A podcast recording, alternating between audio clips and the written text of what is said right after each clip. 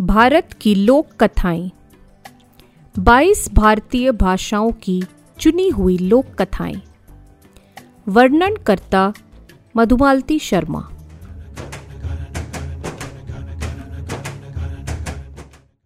आज की कथा बंगला साहित्य से।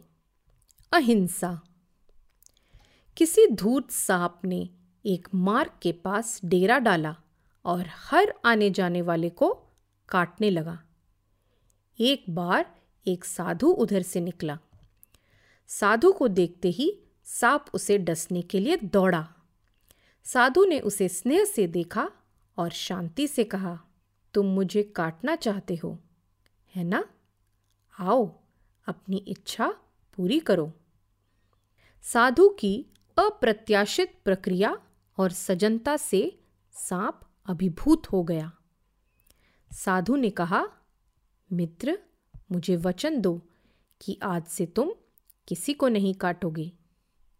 सांप ने उसे प्रणाम किया और वचन दिया कि अब वह कभी किसी को नहीं काटेगा। साधु आगे बढ़ गया। सांप सीधा सादा, अहिंसक जीवन जीने लगा। कुछ ही दिनों में सब जान गए कि अब इस सांप से डरने की कोई ज़रूरत नहीं है। बच्चे उसके साथ बहुत क्रूर व्यवहार करने लगे। वे उसे पत्थर मारते और पूछ पकड़कर घसीटते। तमाम यातनाएँ भुगत कर भी सांप ने साधु को दिया अपना वचन नहीं तोड़ा। कुछ समय पश्चात साधु अपने नए शिष्य से मिलने आया। उसका घायल और सूझा हुआ शरीर देखकर गुरु भीतर से हिल गया। उसने सांप से पूछा कि उसकी यह हालत कैसे हुई?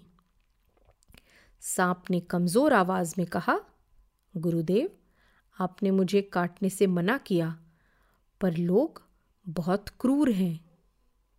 साधु ने कहा, मैंने तुम्हें काटने के लिए मना किया था, फुफकारने के लिए नहीं